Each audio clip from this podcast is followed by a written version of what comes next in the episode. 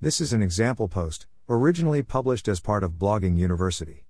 Enroll in one of our 10 programs and start your blog right. You're going to publish a post today. Don't worry about how your blog looks. Don't worry if you haven't given it a name yet or you're feeling overwhelmed. Just click the new post button and tell us why you're here.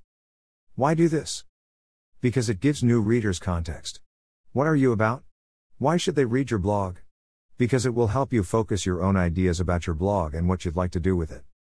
The post can be short or long, a personal intro to your life or a blog emission statement, a manifesto for the future or a simple outline of your the types of things you hope to publish. To help you get started, here are a few questions. Why are you blogging publicly, rather than keeping a personal journal? What topics do you think you'll write about? Who would you love to connect with via your blog? If you blog successfully throughout the next year, what would you hope to have accomplished? You're not locked into any of this. One of the wonderful things about blogs is how they constantly evolve as we learn, grow, and interact with one another, but it's good to know where and why you started, and articulating your goals may just give you a few other post ideas. Can't think how to get started? Just write the first thing that pops into your head. Anne Lamott, author of a book on writing we love, says that you need to give yourself permission to write a crappy first draft.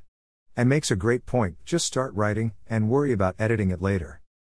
When you're ready to publish, give your post 3 to 5 tags that describe your blog's focus writing, photography, fiction, parenting, food, cars, movies, sports, whatever. These tags will help others who care about your topics find you in the reader. Make sure one of the tags is zero to hero, so other new bloggers can find you too.